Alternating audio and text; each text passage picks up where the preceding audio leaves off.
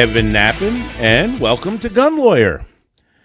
Hey, today I want to tell you about a really interesting case that I had, and I call it the case of the haunted gun collection.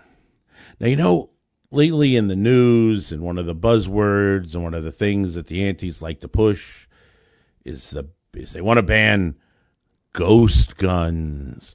Ooh, scary ghost guns. This is like a gun Casper might have, or you know, what are we talking about? Well, you know, it's just they just come up with these pejorative, fear mongering terms to scare the public, and you know, all a ghost gun is is a homemade firearm. And you're you've been we've been making guns in our homes since America was founded. And you're allowed under federal law, you can build a gun for your own private use. And uh, you know, just uh, can't be a prohibited weapon like a NFA gun, but you can build your own rifle or shotgun or handgun. Now, some states have passed laws, you know, trying to ban and prohibit this, and New Jersey is one of them. But this today is not about ghost guns as the media and the anti gunners like to use the term. This is about real ghost guns. So let me tell you, I, I was one day in my office and um, had an appointment with this couple who came in.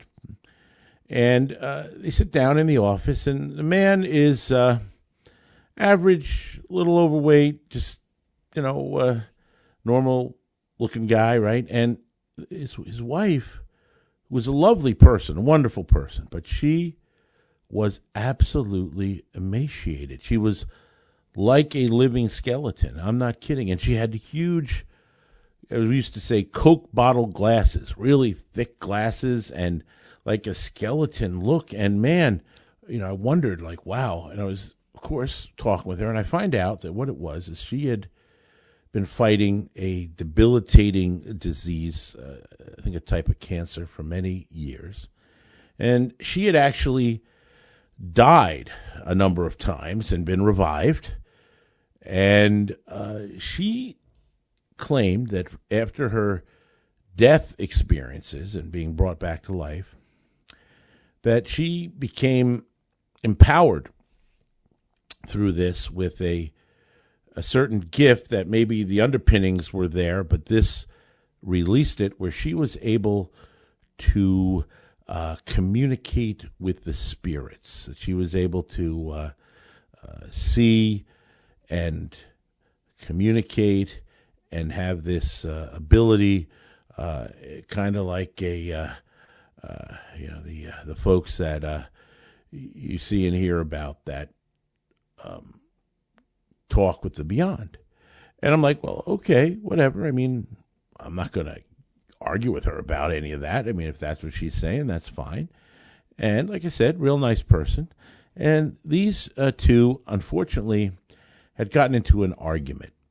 And it was a loud argument, nothing physical.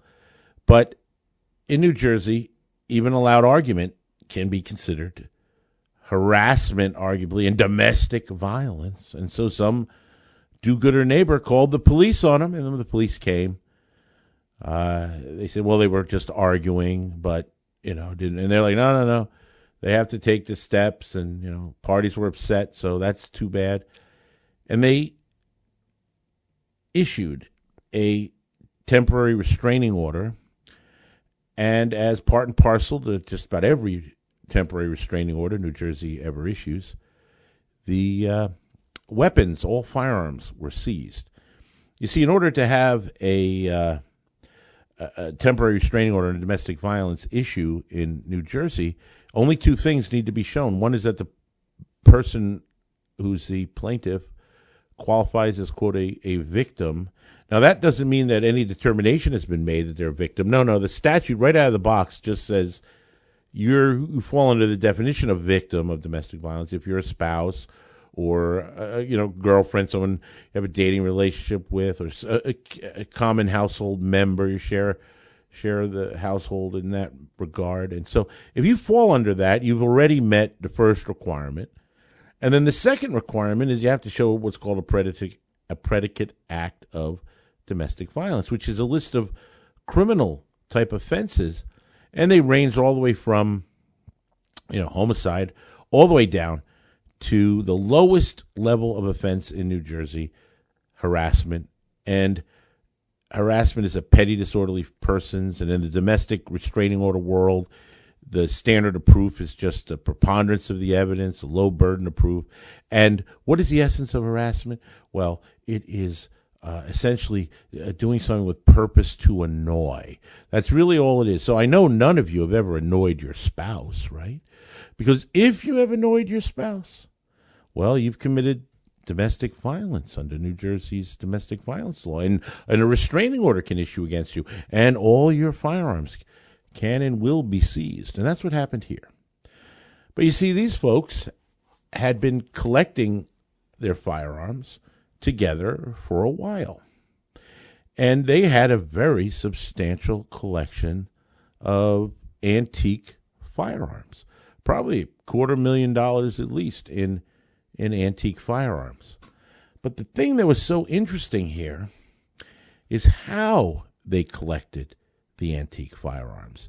See, I love antique firearms. I love all firearms. And as a collector, I look for historic significance, you know, something to the design of the firearm, maybe, or the history of the firearm, or things that are make it, you know, rarity, and all these things that collectors love. But that's not how they collected their antique firearms and other weapons too, edged weapons as well.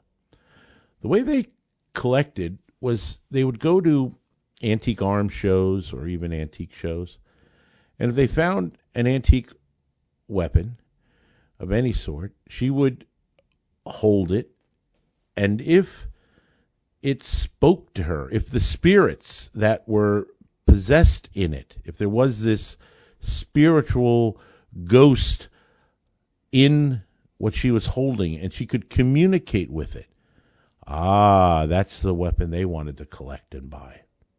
So every gun that they had purchased, every sword, every every accoutrement, everything associated with this was gathered because of her communication with the beyond with each of these.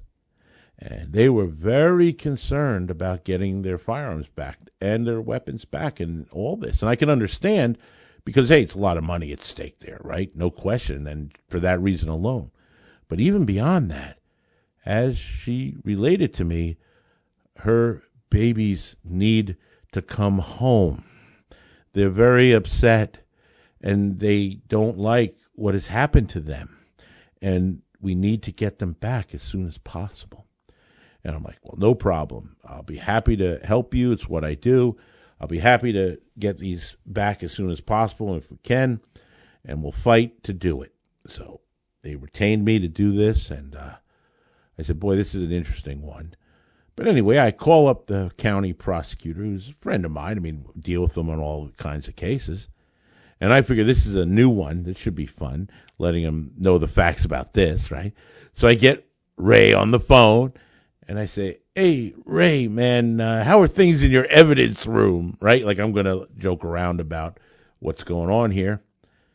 And suddenly the phone goes silent.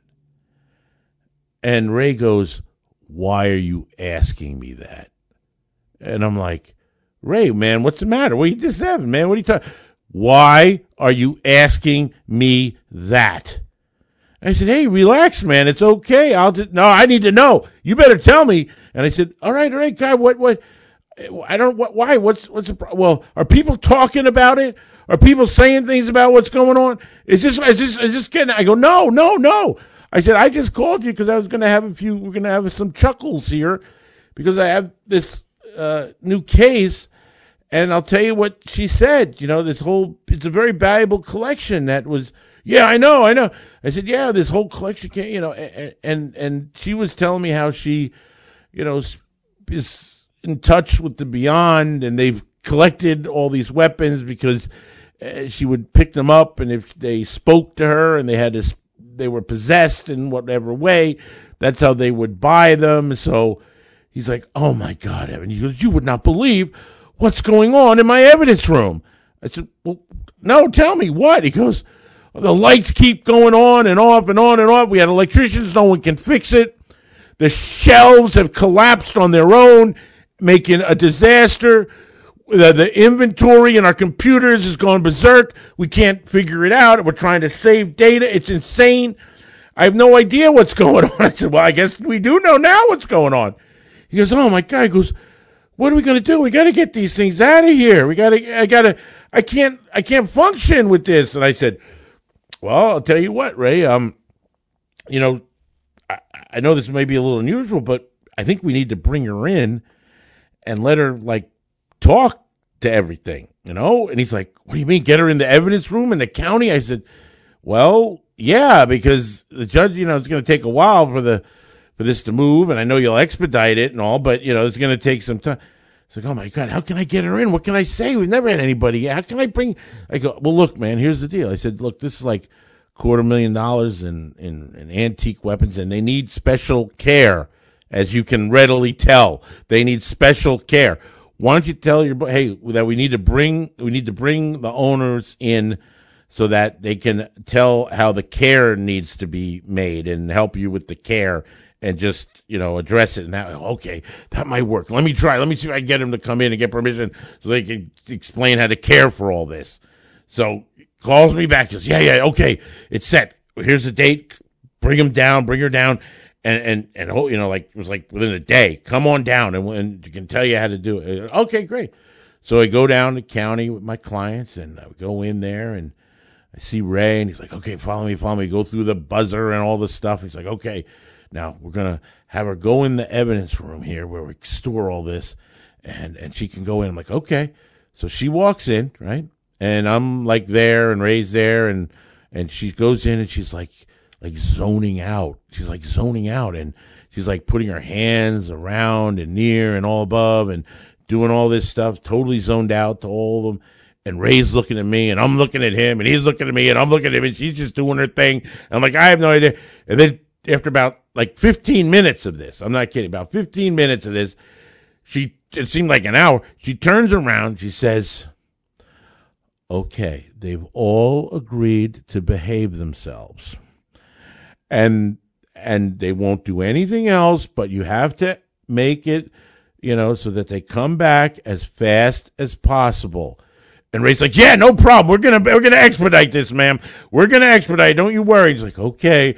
And she just walked out of there, and I'm looking at him, and he's looking at him like, "Man, just get that order done as soon as possible. Let's get it to the judge, because that's what we need to do if you want your evidence room back." And that is a true story. That's actually how it went down. So, you know, I guess sometimes if your guns have a little bit of a spiritual and uh, possession by the beyond, it may actually aid in speeding the return of your property.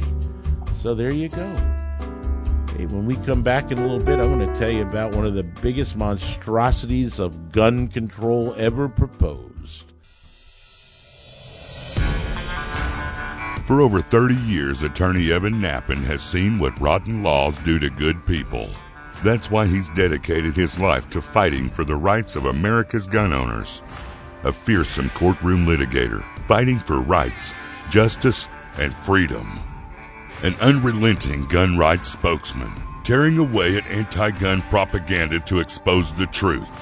Author of six best selling books on gun rights, including Nappen on Gun Law, a bright orange gun law Bible that sits atop the desk of virtually every lawyer, police chief, firearms dealer, and savvy gun owner. That's what made Evan Nappen America's gun lawyer. Gun laws are designed to make you a criminal. Don't become the innocent victim of a vicious anti gun legal system. This is the guy you want on your side.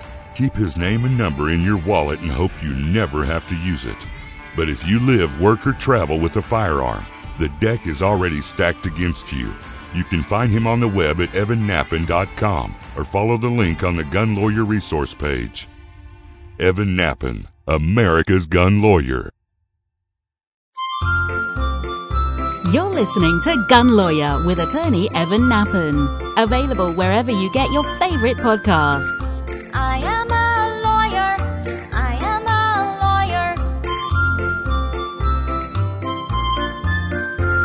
lawyer. Hey, you know, I get great emails from listeners, and I love to read them. And uh, and often, if they're ones of interest, I like to uh, go here on the show and talk about it. And I have a couple here that I think you may find interesting as well.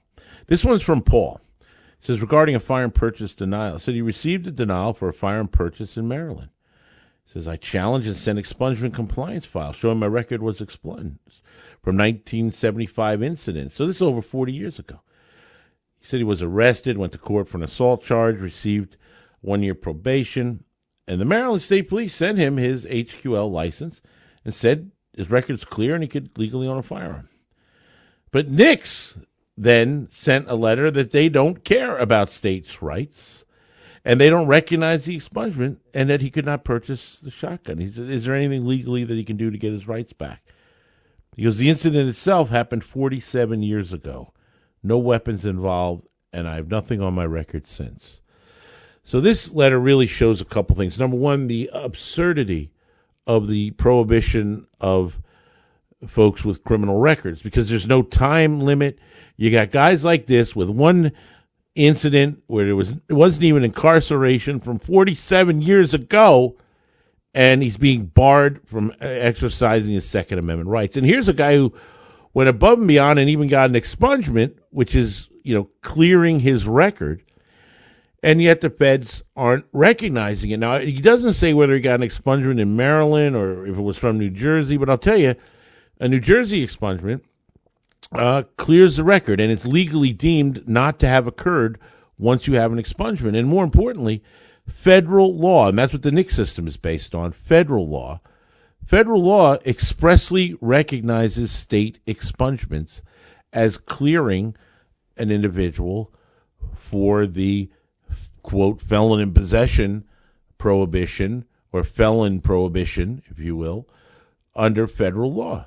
And so I don't understand why NICS is not recognizing his expungement, unless the expungement maybe was done in Maryland or some other jurisdiction where the expungement doesn't fully restore one's civil rights. So and removes the conviction and has the rights restoration. Because the feds look at uh, they look at whether you have your civil rights restored, and that means you know your right to vote, you have the right to hold public office? You have the right to serve on a jury? You know, if all these rights are restored and your therefore your Second Amendment right is restored, then they're supposed to recognize it. So unfortunately, without having more information, I can't specifically tell you why NICS would deny it. Also, it could be that they're just dumbasses, which plenty of them are, and it could just be a blatant mistake.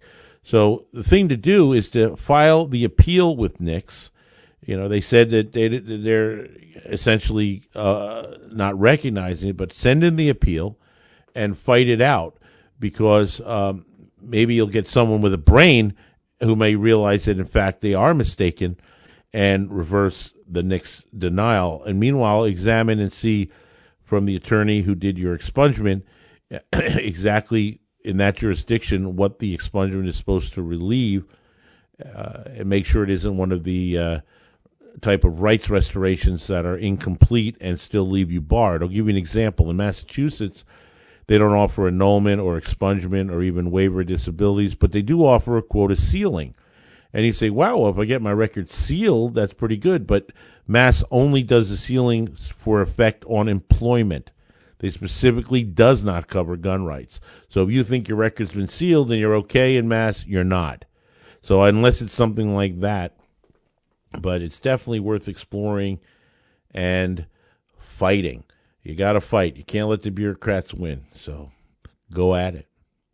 Here's another uh, email from a listener. It says regarding a New Jersey pistol permit. See, in New Jersey, you need a pistol purchase permit for every handgun you want to purchase or acquire in New Jersey. It has to have a separate permit per handgun, which is also the form of register.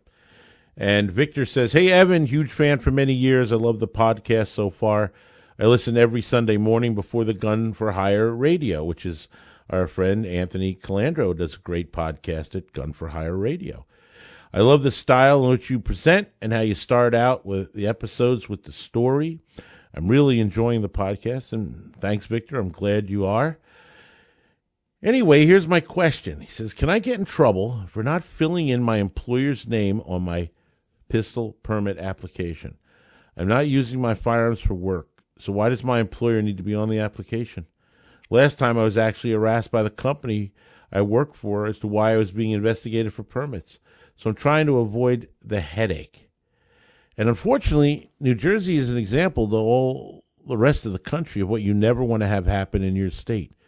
Because New Jersey, they are allowed to ask who your employer is. And again, what relevance does that have to your ability to have a gun? None, but doesn't matter. And then when you list your employer, then when your employer is called by the police, as happened to this fellow already, for investigating for permits, now your privacy about your uh, firearms and acquisition is, is doesn't exist. Now the employer is now thinking, you know, why does this guy have a gun? And maybe he doesn't understand guns and can have all these ramifications. And look, they know what they they know it. The, the, the state knows it. And yeah, they want to contact the employers. They want to cause trouble for you. They want to put yet another barrier between you and your ability to exercise your Second Amendment rights. So, all of these requirements, this employer requirement, all these different things are all there to be hurdles to stop you and slow you down. And that's all these licensing matters do. Do you think employment information on a gun application has anything whatsoever to do with crime? No, not at all. It has to do with gun owner harassment. And that's what it's about. And same when they have mandatory training, all these requirements, waiting period, one gun a month, everything in place. Discourage, discourage, discourage. So unfortunately in New Jersey you do have to list your employer and you are subject to them contacting and questioning because they always do it because they quote have to do a full investigation. Yeah, that's always the excuse. A full investigation means hounding your employer about your employment and everything else that goes into that full investigation. So, it's a New Jersey issue, it's a New Jersey problem, but if you don't live in New Jersey, keep in mind you don't want this ever to come to your state. So New Jersey is a shining example of what you never want to have happen. And unfortunately, that's a lead in in a minute to what we're going to talk about because one of the most outrageous monstrosities of a gun bill ever proposed has been filed federally. And I'm going to tell you all about it. But what I want to mention to you, and this is important, just like Victor and Paul have been communicating, it's really vital that I'm able to communicate with you. And the podcast is, is one of the great ways. But also, I really want to, you and your friends, I want to keep brother and sister gun owners from becoming law abiding criminals. That's what I call them. Because they're law abiding folks where gun laws turn them into criminals. Tell your friends to listen to the Gun Lawyer Radio. Visit my website at gun.lawyer. And what would really be great is if you take a look at our inner circle on the website at gun.lawyer. And the inner circle is where you sign up, and it's free, and it's going to be our private way to communicate. And I'll be able to give you on the inner circle tips and tricks and insight. And we're going to have some fun as well. So sign up, it's free. Go to gun.lawyer and join our inner circle so we can maintain this because, you know, big tech, they hate us, they're out to get us. They just shut down the Virginia Defense League from Facebook, not even saying why, just shut them down. I mean, we're seeing this over and over again attacks on pro 2A voices through social media and big tech. So, this is one of our ways to try to insulate and protect ourselves and ability for you to know what's going on in this very challenging times that we're in. We're going to have big issues coming up. Executive orders, you know, they're nonstop there coming from. Uh, from the White House, and you're going to start seeing executive orders on guns. You can bet on it. You're going to need to know what you have to do to protect yourself. and what loopholes there might be, and I'm going to fill you in on all that. You're going to want to know. So subscribe to the podcast, join the inner circle, help me get the word out. I'm really depending on you to do that. So, what is this right now? This threat, this newest outrage. And what it is, is a bill that's been filed now federally by the infamous Sheila Jackson Lee. And Sheila Jackson Lee is a congresswoman from, if you can believe it, from Texas. I mean, she must be like the biggest embarrassment to Texans that you have this congresswoman proposing the most insane draconian gun law bill I think I've ever read. And that's saying something because I've been at this for over 30 years, way more than 30 years. And this bill just takes the cake. And I believe it probably doesn't have a great chance of success, although we may see some version of it or never, you never know because there's some, some atrocity committed, some horrible atrocity. Notice I don't call it a tragedy. The media, oh, it was a tragedy. No, it's not a tragedy. It's an atrocity because tragedy implies that we somehow brought this on ourselves. No, we didn't do that. We didn't make that person a mass killer, a murderer. It's their their responsibility, and they're the ones that did it, not law-abiding gun owners. So they're atrocities, and all it takes is some atrocity, and lo and behold, the blood dancing begins. Right, the blood dance, woo, all over the place, and before the and before that blood is dry, there's shouts for more of our gun rights to be taken away. And how many times we've seen that pattern? So now pre-filed, just waiting for whatever they can capitalize on is this bill. It's HR 127. Let me give you some highlights about what this bill does.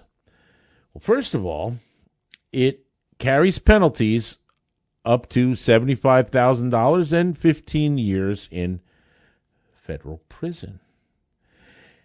It will create a mandatory requirement that every gun owner, every gun owner, has an $800 insurance policy. That doesn't mean you're insured for $800. That means that the policy is going to cost 800 and that policy is going to be run by the feds under this bill. Isn't that nice? I'm sure it'll be just as great as Obamacare maybe better. So you'll have your $800 required insurance policy before you can even own a gun. This bill mandates that every single firearm in the United States be registered. Can you imagine this now? Even trying to do this.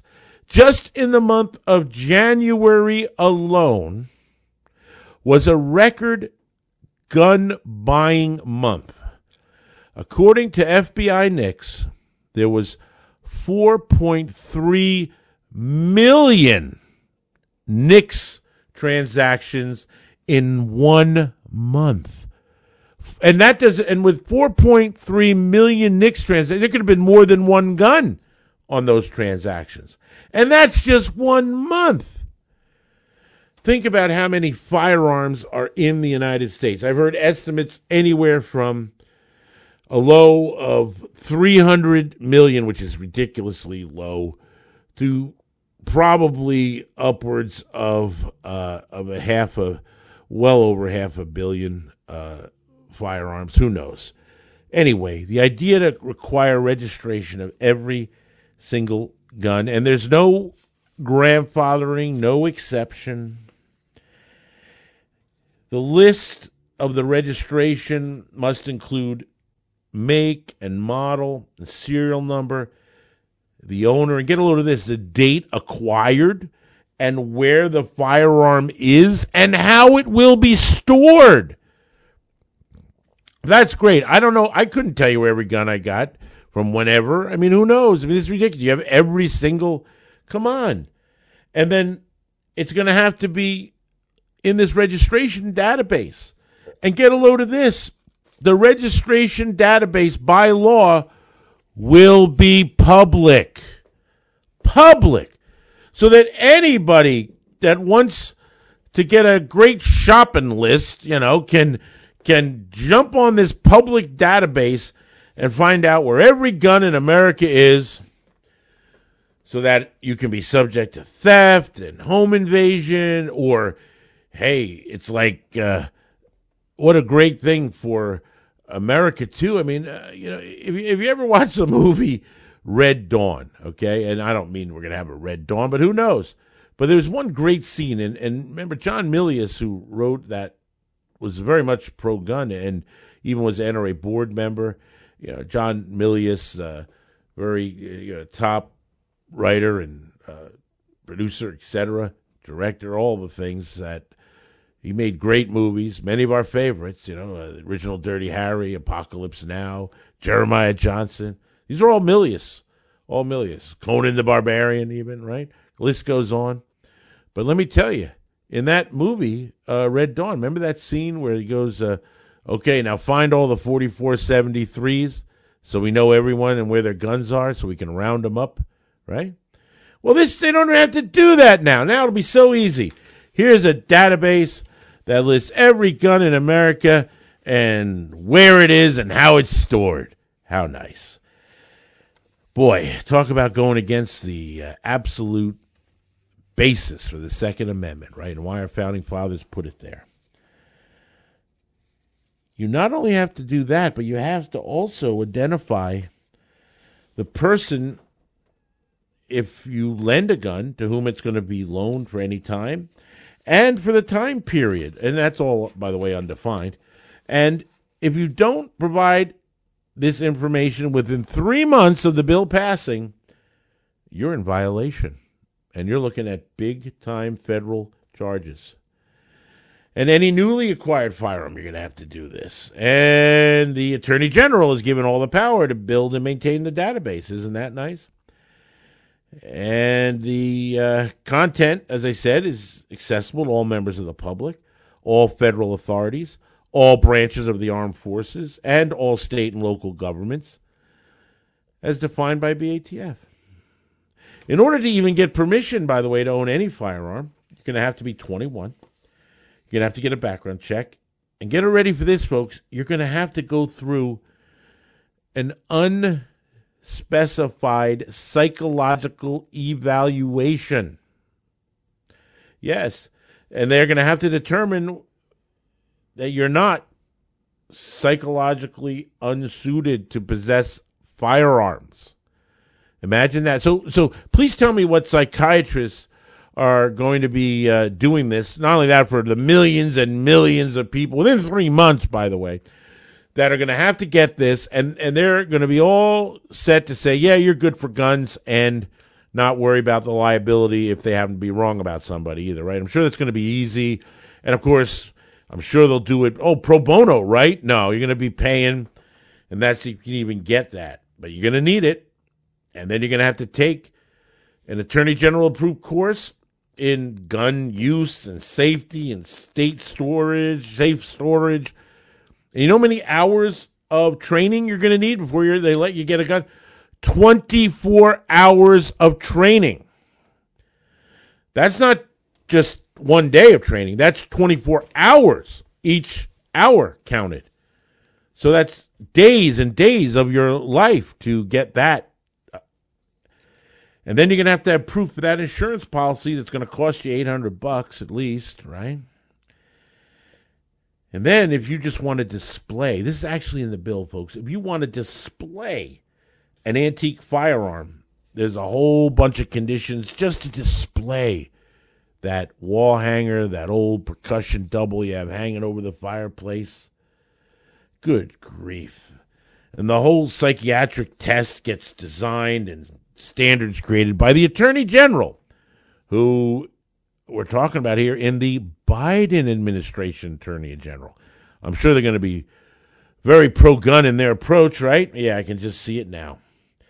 And then I'm sorry I forgot to mention that at the psychologist's discretion, by the way, they could also require all the other members of your household to get evaluated too before you isn't that imagine that so you want to exercise your rights and now your whole family has to be subjected to psychological examination and approval and if you were ever hospitalized for any mental problems well or drugs or alcohol or anything that endangers yourself or others, and any, uh, you're you're done. You're done. You're denied. You can't have it. And the license can easily be suspended or revoked if you in any way let that insurance policy go. You know, this is all unbelievable bad. And this is it shows the contempt, the absolute hatred of us and disregard of our Second Amendment rights. And by the way, the licenses only last for five years. And it has this bizarre time frame where it seems like if it was issued less than five years, then you have to do some kind of crazy renewal. It looks like you're going to just be perpetually getting licensed. It's it's insanity. And then on top of that, there's special requirements. Of course, there's an assault, so-called assault weapon ban built into it, and um, magazines over ten rounds are all going to be banned, and uh, they're they're going to end up, you know, pushing this thing that has no effect, nothing to do whatsoever with the commission of crime. This is a law solely focused on law abiding citizens to be the biggest hindrance, biggest amount of problems, basically taking New Jersey's ridiculous standards and making it national and even worse. When I can say that a federal bill is actually worse than New Jersey's law, I think you get the picture of how bad this is. And they're going to repeal the. We've had this uh, ban on on making a central firearms registry, just to avoid this issue and problem and risk. And they're going to just, you know, re- repeal that. Oh, and by the way, there's just an outright ban of 50 caliber ammo. Ban done. Doesn't matter. You own any 50 caliber greater ammunition. It's just contraband. Prohibited. Done. Done. And of course, there's going to be exemptions of some sort for what they call, quote, the proper authorities, but that's not, you know, figured out or defined yet. So there'll be plenty of flexibility for for the folks of the elites that they need to give special exemption for, but not you and me, not the average citizen, law abiding citizen that cherishes the Constitution and and all your all our rights. And here the contempt is just outrageous. And it shows you that somebody who is this willing to walk all over, ignore, destroy the Second Amendment, you know, you really can't trust them on any other of our rights. So why this person is even serving in Congress is outrageous. And the constituents there need to know what this is and how their rights are being affected. And to try to make this happen nationally is a disgrace. I mean, Sheila Jackson Lee has been awarded numerous times, you can Google this, as being the meanest congressperson, believe it or not. Meanest meaning the worst one to work for, the meanest, most horrible person to work for. And I think her personality is coming out in this bill, exhibiting the absolute hatred for Second Amendment and for law-abiding citizens and our rights. And uh, this is something that we have to stay vigilant about. And as this progresses, I'll make sure you stay aware of it. But till then, this is Evan Nappen reminding you that gun laws don't protect honest citizens from criminals. They protect criminals from honest citizens. Hear that, Sheila?